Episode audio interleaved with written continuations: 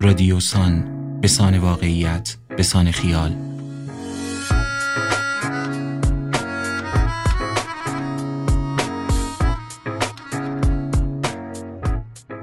سلام من آرش صادق بیگی هستم.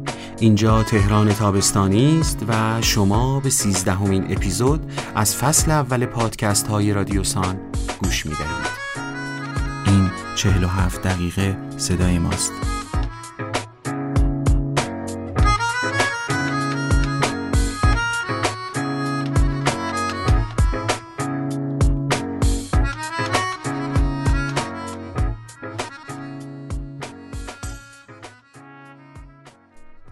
سرخوشی شادی و نشاطی است که با بیخیالی و آسودگی خاطر همراه باشد. مستی و شادمانگی تو امان. سرخوش کسی است که شاد است شنگول است بیخیال است عاشق است و هرچه هست از بودن خودش در لحظه خشنود است. آنکه باده ای سرش را گرم می کند سرخوش می شود و این سرخوشی سرخوشی های دیگر را به دنبال می آورد شادی، نشاط، خنده، بیخیالی، آسودگی، حس رهایی از دنیا و مافیها. دلخوشی هم به ظاهر از جنس سرخوشی است اما تفاوت کوچکی هست این میان. دلخوشی امید بستن به چیزی است که ای بسا واهی و خیالی باشد.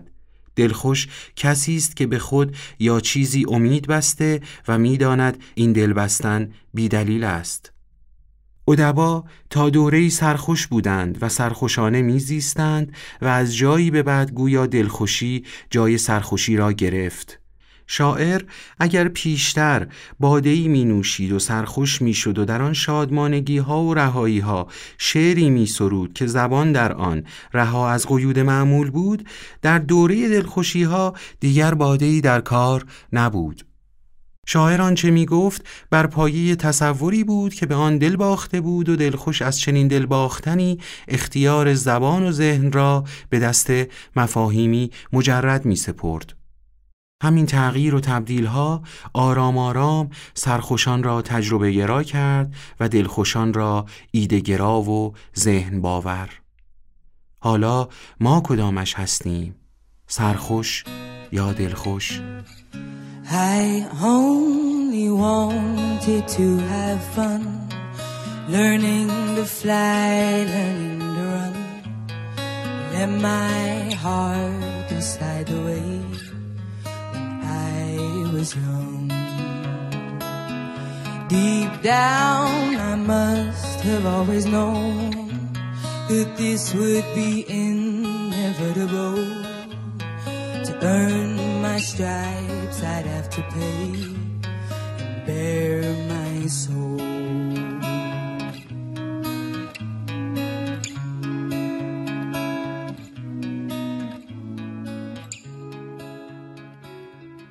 وقتی کلمه تنها دلخوشی آدم ها باشد وقتی فقط در کلمات زندگی خودشان و دیگران را ببینند هر کلمه شبیه سبزینه ای می شود گیاهی که می روید و همه جا را آباد می کند کلماتی که در تاریکی پا می گیرند و به همه چیز نور و روشنی و خیال می دهند داستان شهرزاد نوشته چارلز بکستر را با صدای مترجمش محمد رضا فرزاد بشنوید. زن خم شد تا شلنگ تنفس و کش دور گردن مرد را درست کند که ماسک را سر جایش نگه می داشت. مرد گفت نکن. هشداری کلی که به هیچ چیز خاصی اشاره نداشت. زن صدای موزیک را از حال پایین شنید. نسخه ای از استارداست که یاد سوپ سرد میانداختش. چاله آبی بیرون پنجره تصویر آسمان آبی را منعکس کرده بود و تهرنگ آبی به سقف اتاق داده بود. رنگ مرد زرد شده بود و سخت نفس می‌کشید. زن باید باز دروغی سرهم می‌کرد تا سر حالش بیاورد. زن که روی صندلی کنار مرد نشسته بود گفت یادته؟ خدای من پنجاه سال پیش بود رفتیم هوایی یادته؟ مرد گفت یادم نیست فکر نکنم من بوده باشم. زن دست مرد را روی حلقه ازدواجشان نوازش کرد و گفت چرا بودی؟ قطار گرفتیم. تو اسمش یه زفیری هم داشت از اون قطار نقره ها که شامفیله گوساله می‌دادن. یه شب رمانتیک هم تو اون کوپه درجه یک داشتیم. انتظار داشتم یادت نیاد. لاقل الان یادم نمیاد. خب به هر حال رفتیم. قطار گرفتیم اوکلند یا سان فرانسیسکو. یادم رفته کدوم. از اونجا هم قایق گرفتیم رفتیم هونولولو. چه قایقی؟ من هیچ قایقی یادم نمیاد. قایق اسم داشت. زن باز تکیه داد به صندلی و خیره شد به سقف. چرا همیشه آنقدر گیر می‌داد به اسم؟ زن نمی‌توانست اسم از خودش در بیاورد. همیشه برایش درد سرساز می‌شد. عینک دو کانونیش اذیتش می‌کرد. باید حتما یک سر می‌رفت پیش دکتر حاضر مهربان. عزیزم اسم کشتی Halcyon Days بود. به نظرم که اسم خیلی اوریجینالی نبود. ما تو عرشه C بودیم درجه دو. شب اول دریا زده شدی. بعد حالت خوب شد. کشتی ارکستر هم داشت. فاکستروت رقصیدیم. با اون زنه که اتاقش ته راه رو بود لاس زدی. خیلی هم ناشی و نابلد بودی. ته لبخندی بر چهرهش پیدا شد. گفت کی؟ زن لبخند را که دید خوشش آمد. یادم نیست. حالا چرا باید اسمش یادم باشه؟ از اون زنای خلوچل بود. موهاش هم یه رنگ قرمز جلفی کرده بود. لخ ول کرده بود روشوناش اسمش چی بود؟ گفتم که یادم نمیاد. جان من. دهانش باز مانده بود. چشمهای آب انداختهش به زن نگاه می‌کرد. زن گفت باشه. اسمش پگی بود. پگی؟ و آه کوتاهی کشید. زن گفت آره پگی هی دوروبرش موسموس می‌کردی. ولی فکر کنم ازت خوشش میومد یادم یه بارم دم نردهای عرشه گیرتون انداختم. کشتی تلو تلو می‌رفت سمت غرب و شما هم داشتین حرکت آبای اقیانوس آرامو نگاه می‌کردین. کارام بد بود؟ نه خوب بودی عزیزم. عین همه مردا بودی. منم عین خیالم نبود. مردا همینن دیگه. براش مشروبم خریدی. چی خورد؟ زن گفت یه چیز از مد افتاده ای عجیبه یه زن مجردی همچین مشروبی سفارش بده. گمون می‌کردم مارتینی یا منحتن یا جین و تونیک رو ترجیح بده. ولی نه میکس بربون با آبقند و بیترز دوست داشت. زن حس کرد زیادی از خودش قصه بافته و پا پس کشید. چیزی که خیلی به چشم میومد این بود که هیچ وقت در اتاق خواب مجللش هم نمیبست. هر بار توی اتاق نگاه می‌کردیم اونجا بود. مرد گفت آره بود. زن ادامه داد با حوله هموم. از اون بدتر با اون موی قرمز مسخرش که روشونهاش بازی می‌کرد. با اون حوله هموم سفیدش. تو هم مثل همه مردا وا میستادی تو راهرو زل می‌زدی بهش. که مچمو گرفتی. آره مچتو گرفتم ولی سرزنشت نکردم. خب واسه زنات جذاب بودی دیگه. بودم واقعا. آره بودی. اون روزا خیلی خوش رو بودی. خیلی هم بانمک بودی. وقتی میشستی پشت پیانو آهنگای کل پورتر رو میخوندی هیچ زنی نمی‌تونست جلوت مقاومت کنه. جلو دلبریات. میگن دلبری دیگه. دلبریات. داشت لبخند می‌زد. شاید به اقیانوس آرام یا به پگی فکر می‌کرد. پیانو بلد بودم بزنم. عزیزم خیلی هم قشنگ. می‌زدی میخوندی. بهتر از پیانو زدن تو هم شنیدم ولی مطمئن باش بدترش هم شنیدم. میخوندی؟ برا من؟ برا همه؟ برای پگی هم؟ زن گفت برا همه. تا دید لبخند از چهرش رفت گفت برای اونم.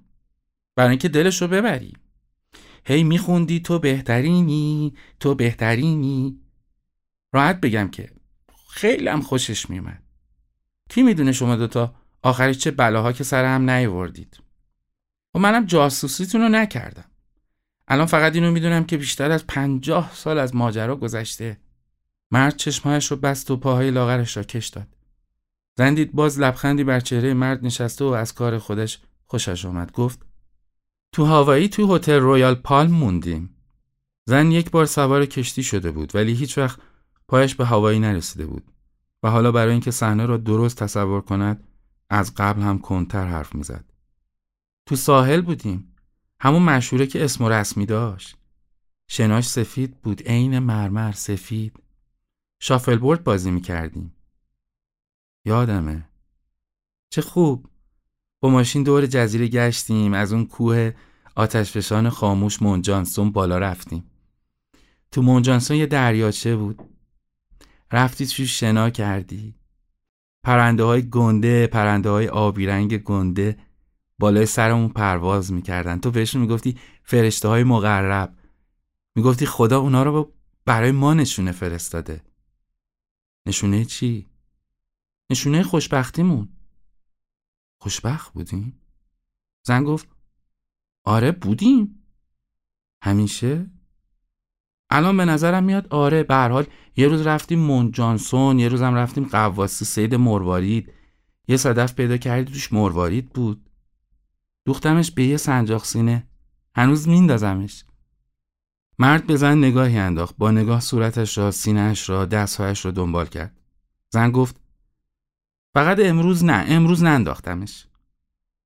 صدای اکسیژنی که از لوله تنفس مصنوعی فست و فست بیرون می آمد خستش کرده بود. دیگر توان ادامه این وضع را نداشت. یک جور مبارزه نامحسوس بود. فورا درآمد که توی جزیره گلای درشت میچیدیم. هر شب لب آب میشستیم شام میخوردیم. یه شب یه شاخه یاسمن گذاشتی لای ما. آناناس میخوردیم. نارگیل میشکوندیم. آفتاب که می‌زد نسیم دریا از پنجره اتاقمون که توش رو تخت دراز کشیده بودیم میومد خیلی هم عاشق هم بودیم.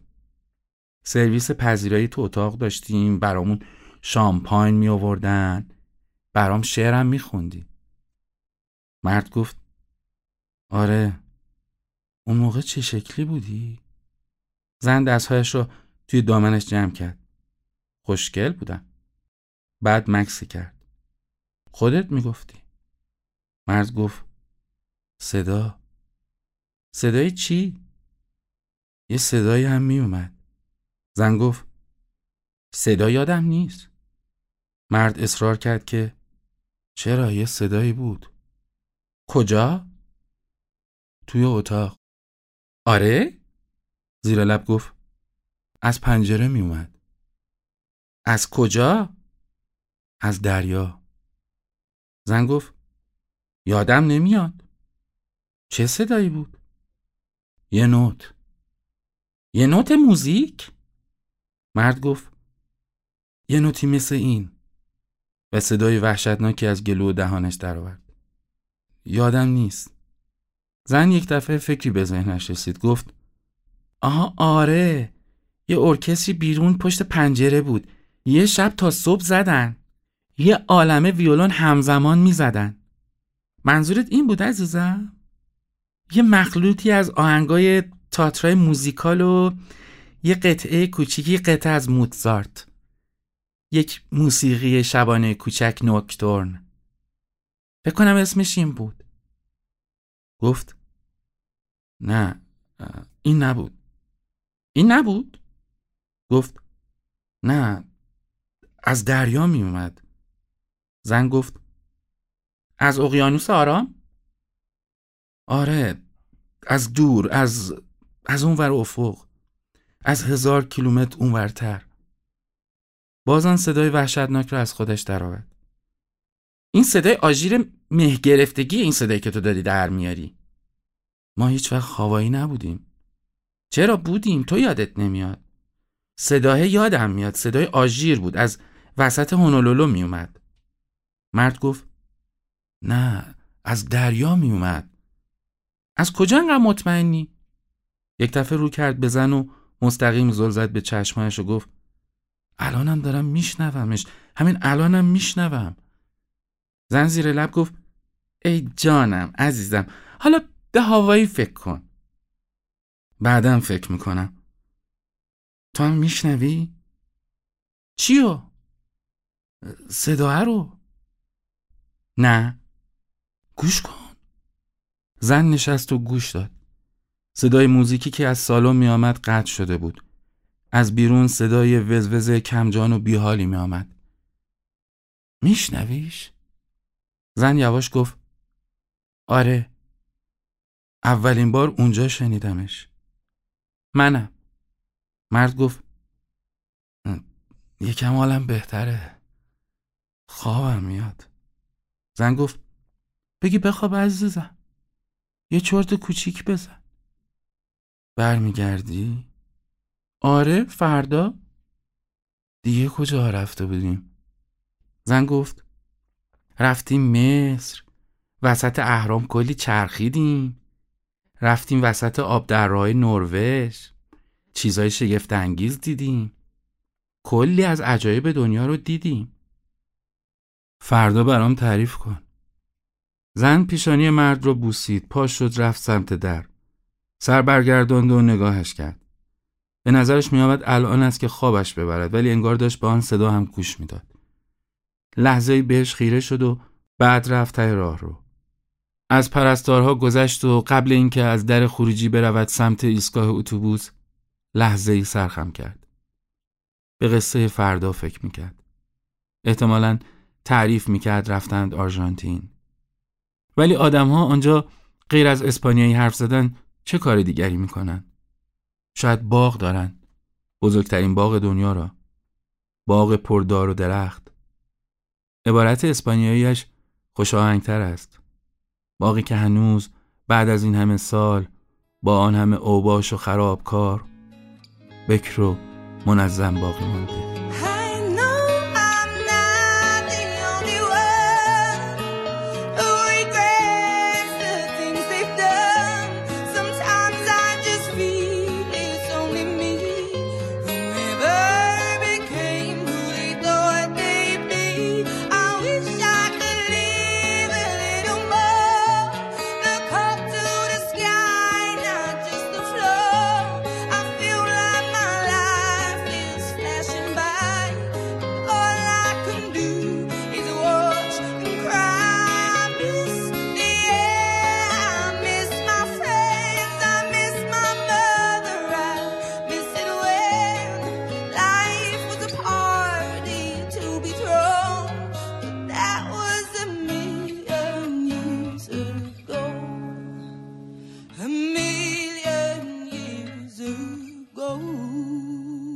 عادت کردن هم دلخوشی می آورد. عادت کردن به حیوان خانگی، به میزی که رویش کار می کنیم یا به ماشینی که می رانیم. چیزهایی مهم یا بی اهمیت می توانند دلخوشی آدم شوند. چیزهایی که توضیح چرایی وابستگیمان بهشان سخت است.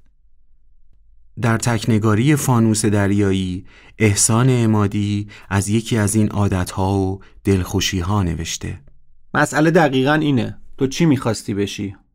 تایلر دردن همینطور که اسلحهش را پشت سر ریموند کی هسل کارگر ساده یک ساندویچ فروشی کوچک نشانه گرفته این را با تحکم از او می‌پرسد ریموند که از بهت و وحشت حتی فرصت التماس پیدا نکرده لرزان و پرلکنت جواب می‌دهد دامپزشک تایلر سر هفتیرش را بر میگرداند لحنش را عوض می کند و آرام اما هنوز جدی می‌گوید آدرس تو بلدم. زیر نظرت دارم. اگه تا شیش هفته دیگه نری پیدام پزشکی کشتمت. حالا برو. ریموند کیفش را بر می دارد دو پای دیگر قرض می کند و می‌زند به چاک. جک همزاد تایلر از این همه خشونت ناگهانی و بیدلیل همراهش به هم ریخته است. اصلا کارت با مزه نبود. که چی یعنی؟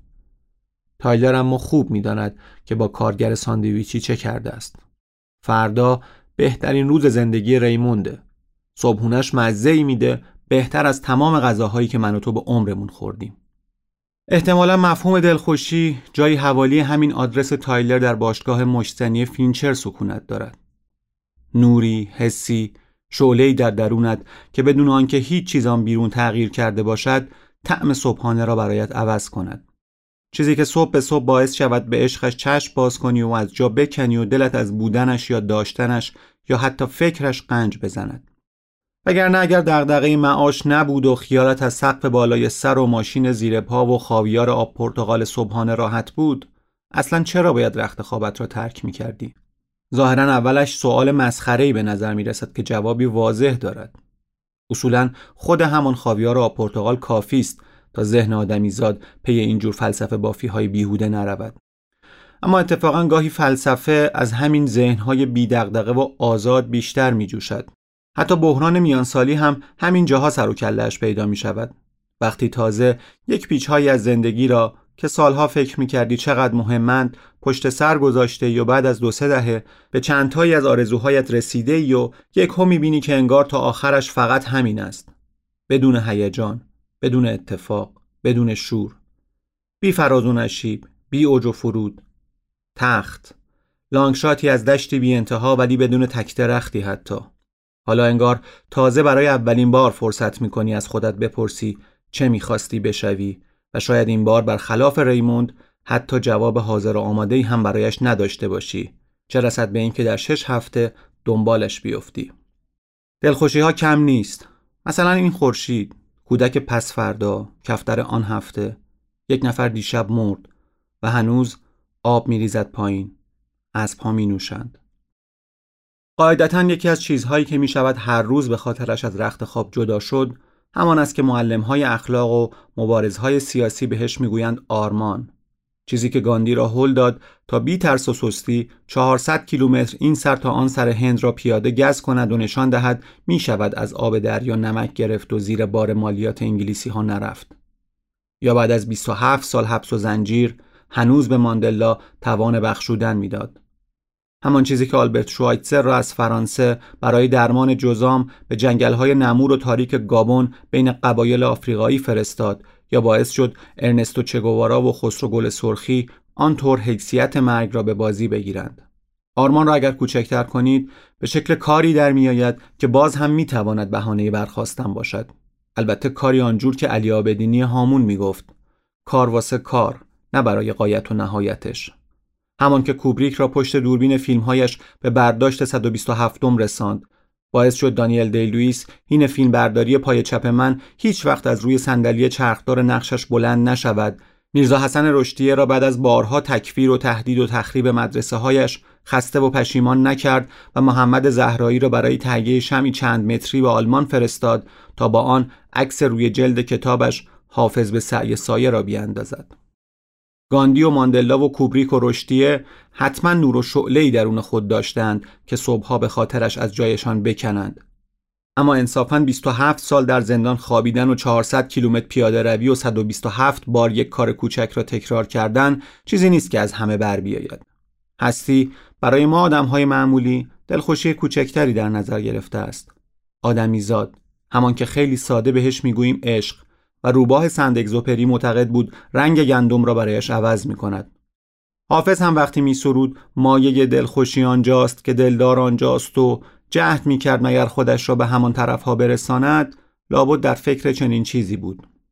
اما راستش حالا که از تب و تاب سالهای اول جوانی فاصله گرفتم و پا به میان سالی می‌گذارم در مقام انسانی که عشقی آتشین را در زندگیش از سر گذرانده و هنوز هم گوش شیطان کر از زن و شویش راضی است. فکر می کنم تاریخ شعر و هنر و ادبیات در باب اهمیت عشق زیادی اقراق کرده. کاری به حرف آلمپو ندارم که سالها عشق با دقیقه نفرت فراموش می شود اما حتی اکبر عبدی فیلم هنرپیشه هم می‌دانست که مجنونم که باشی همین که لیلی اومد خوند واسط قرم سبزی پخت فاتحه عشق خونده است. انگار عشق که همیشه در فاصله و ندانستن و نرسیدن معنا پیدا می کند و تمام شور و شیرینیش را از همین دوری و نادانی می گیرد بعد از وسال کم کم با گرد زمان و قبار فراموشی و فروکش کردن بخارهای تستسترون جور شکست ناپذیری زنگار می بندد. آنقدر که از تونترین عشقها هم بعد از سالها نهایتا محبت و مراقبتی آرام و عمیق و طولانی باقی میماند که هرچه هم به یادماندنی و قابل ستایش و احترام باشد باز چیزی نیست که به خاطرش بشود صبحها از خواب بیدار شد و به صبحانه دیروز مزه جدید بخشید.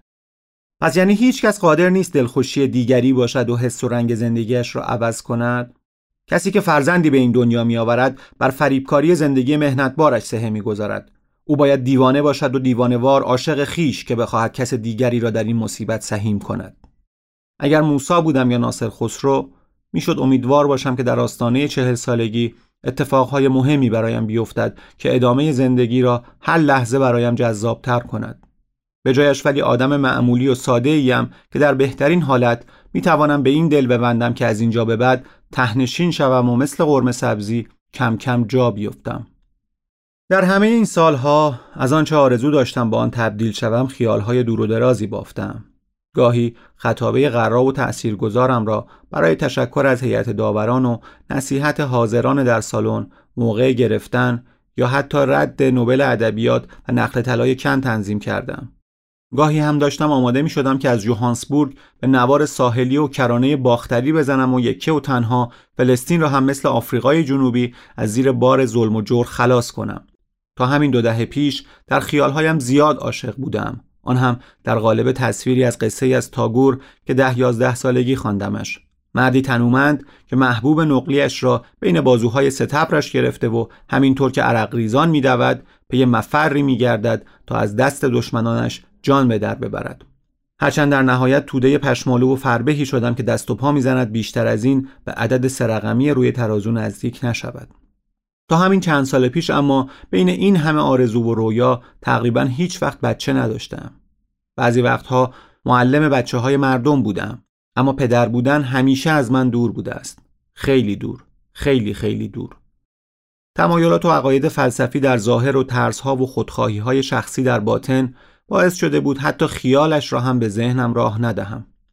گاهی چیزهای شبیه حرف علی مصفا در لیلا را بلغور می کردم و می گفتم من نه دیوانم نه دیوانوار عاشق خیش که بخواهم پدر شوم از نظرم دنیا جای گند و نکبت و تباه و سیاهی بود پر از درد و رنج و اندوه و تلخی که شریک کردن کسی دیگری در آن اوج خودخواهی و خودشیفتگی آدمیزاد را نشان می‌داد.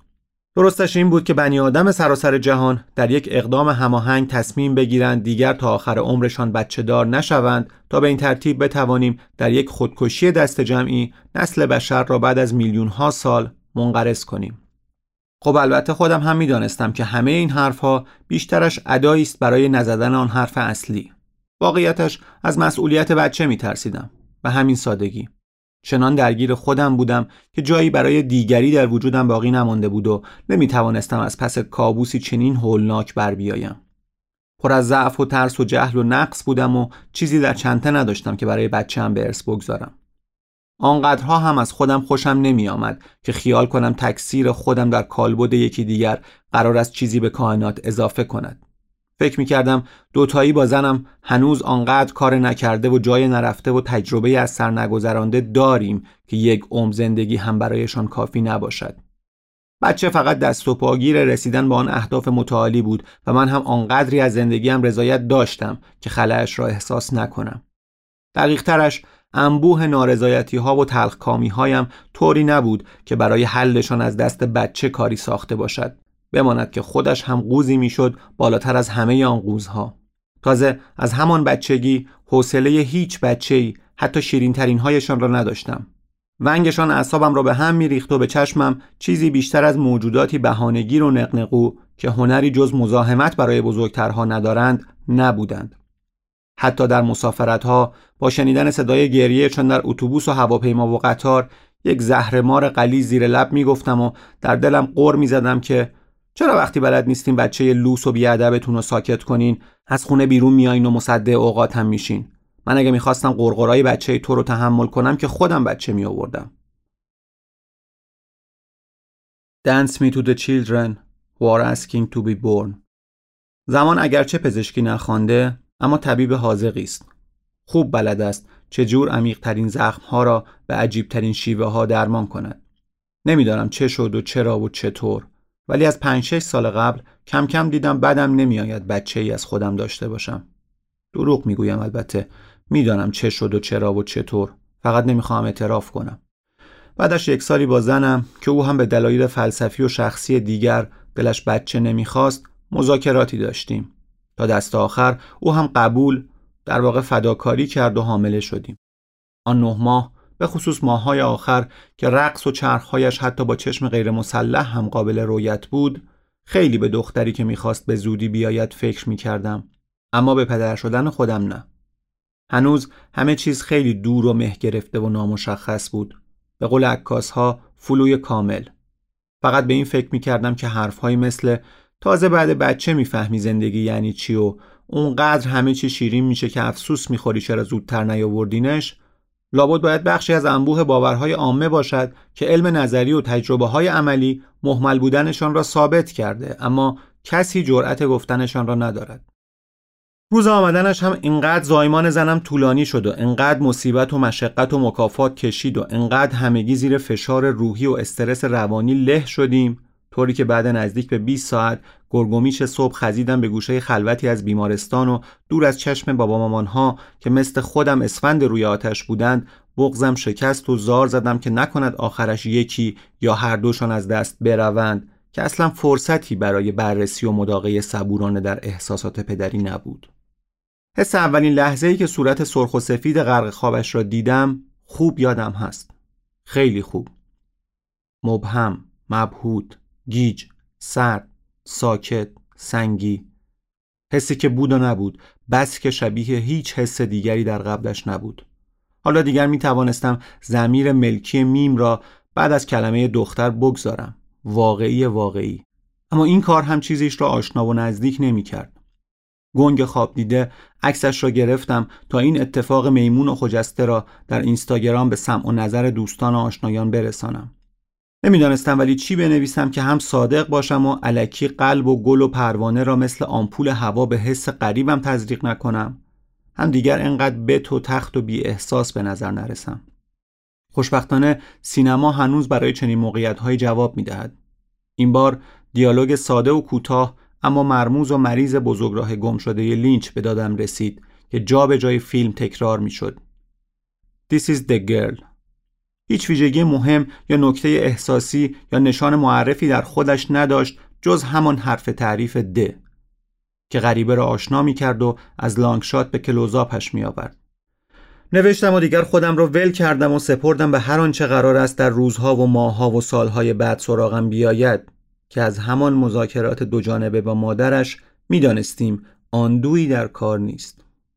چه سعادتی است وقتی که برف میبارد دانستن اینکه تن پرنده ها گرم است.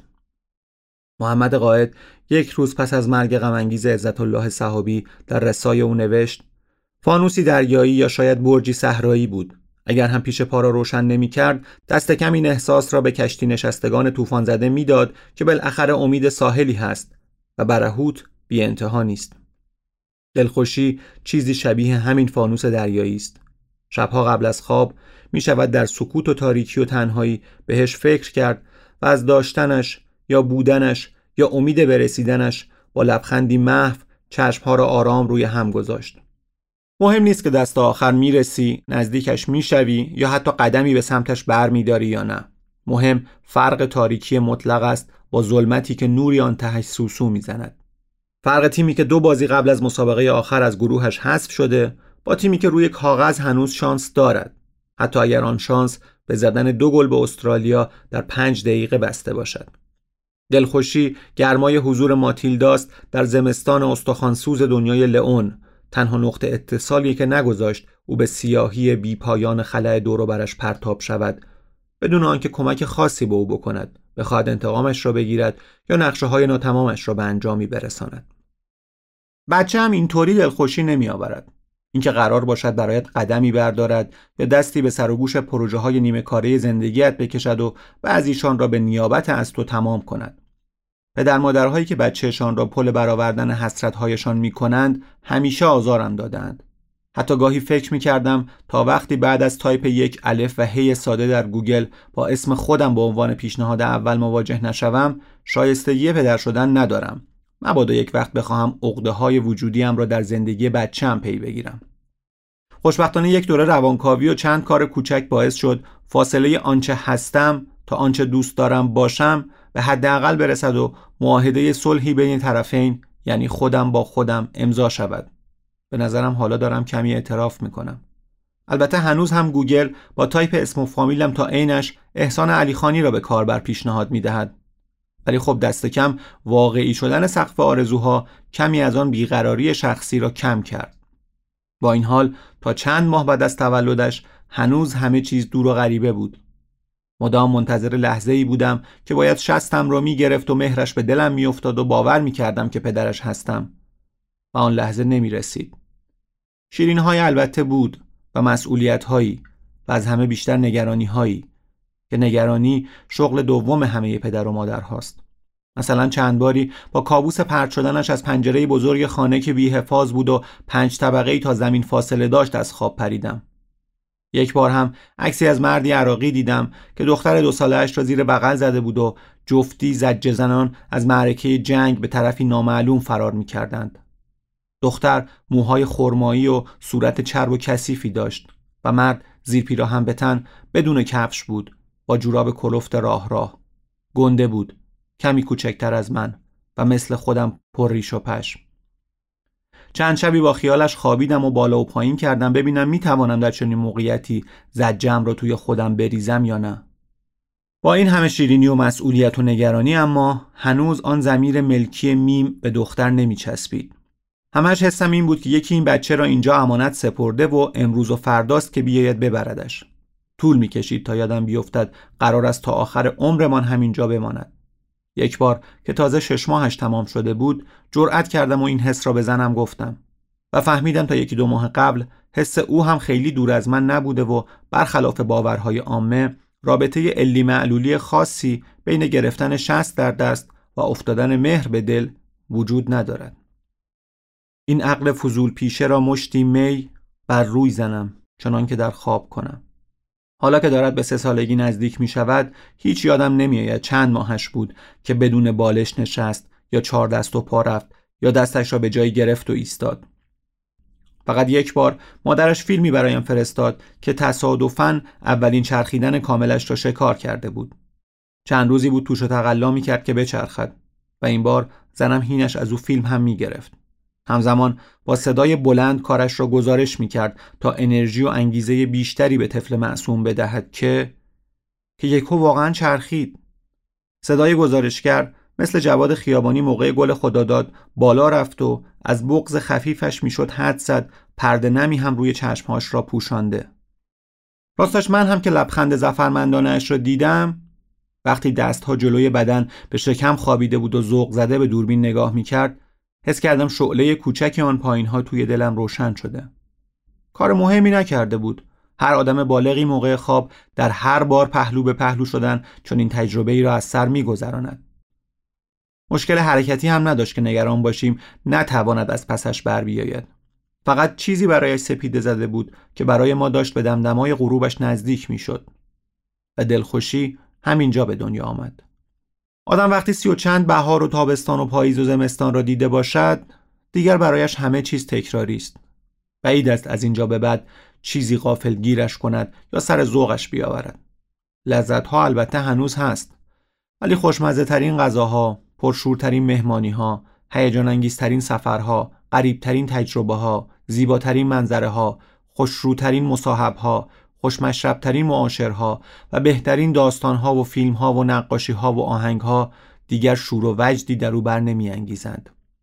بچه اما هر کامیاری زندگیش با کشفی همراه است. از اولین کلمه ای که گفت بق که همان برق باشد و آن عبارت است از هر نور مصنوعی که در تاریکی توجه را به خود جلب کند بگیر تا وقتی کلمه هاش بیشتر شدند جمله های دو چند کلمه ای پیدا شدن زمیر اول شخص و حرف اضافه و قید تا حالا که معنی جمله های ساده را با تغییر لحنش عوض می کند. یک بار که داشت بالا رفتن میمونی از شاخه درختی را می‌دید ذوق زده با جیغی کوتاه گفت نیفتی کوچولو و قشقش خندید بعدش خوشبختترین بودم کنارش او تعیاری که هر لحظه به شکلی در میآید و اگر مثل ملا صدرا جوهره هستی را تغییر بدانیم انگار مسل یا دست کم اساره زندگی است کسی که وقتی سیر سیری لغمه های بربری تازه و پنیر لیقوان را چنان با ولع و اشتها تند و تند و پشت سر هم پیش چشمت فرو می دهد که تو را هم به خوردن به زندگی حریص و مشتاق می کند.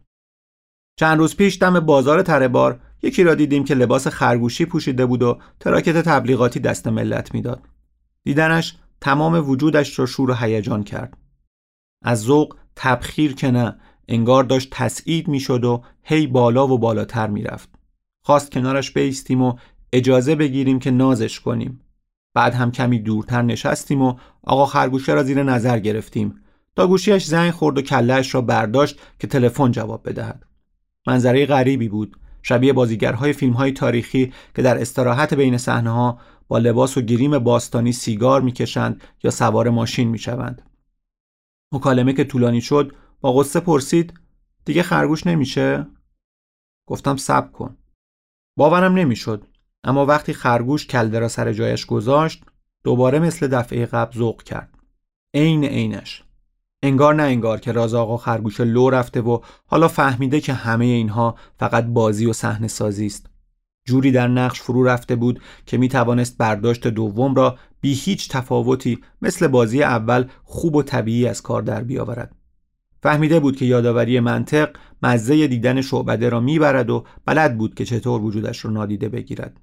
ارشمیدوسی بود که برای بار دوم به خزینه می‌رفت و سرخوش از دیدن آبهایی که بیرون میریخت باز سر و ته برهنه اورکا اورکا گویان به میان شهر دویده بود. تو خیلی دوری خیلی دوری تو خیلی دوری.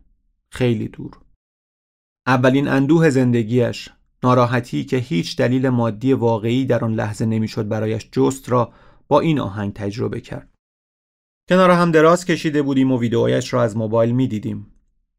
خودش خواسته بود. همخانی ترجیبندش با آن اوی کشیده را خوش داشت.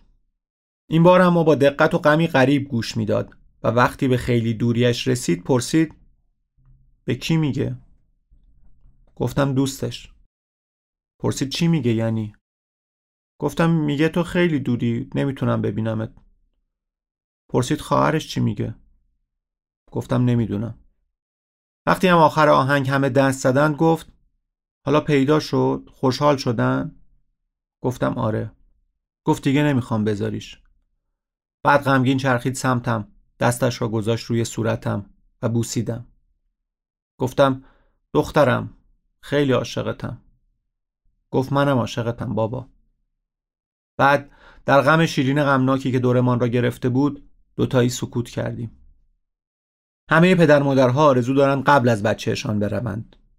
همهشان هم این را می‌دانند و این آرزوی تردید ناپذیر که آن پسل پشت های دلشان یک گوشه قایم شده و دوست ندارند دربارهش حرف بزنند آن دوست داشتن آن دلخوشی از بودن بچه را در حاله از غم و پرده ای از مه ابدی غرق می کند.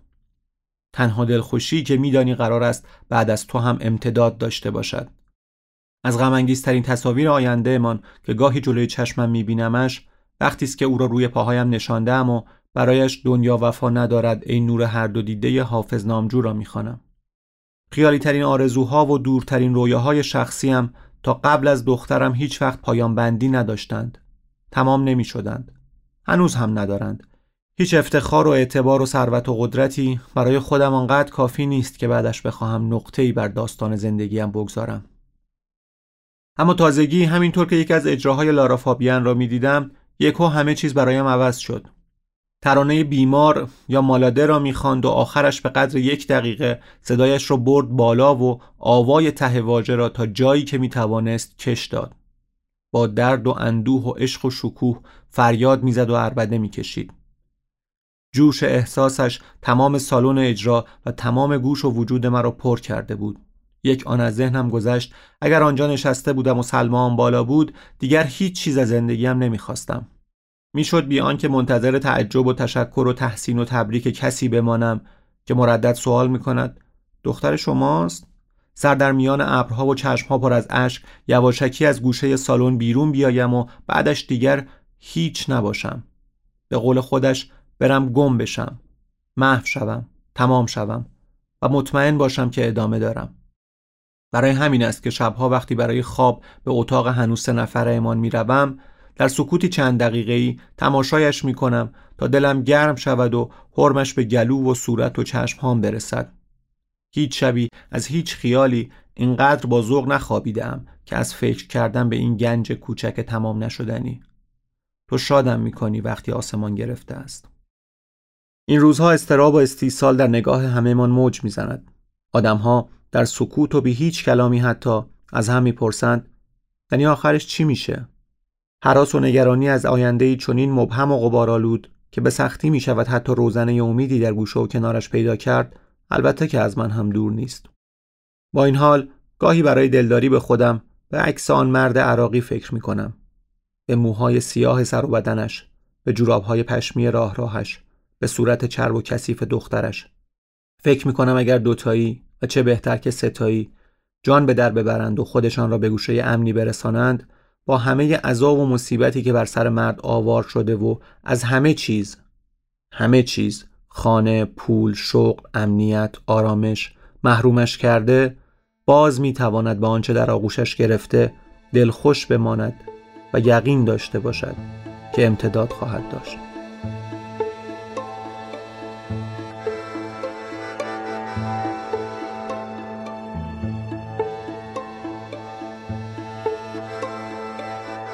به قسمت سیزدهم رادیوسان گوش دادید و امیدوارم مقبول نظرتان بوده باشد.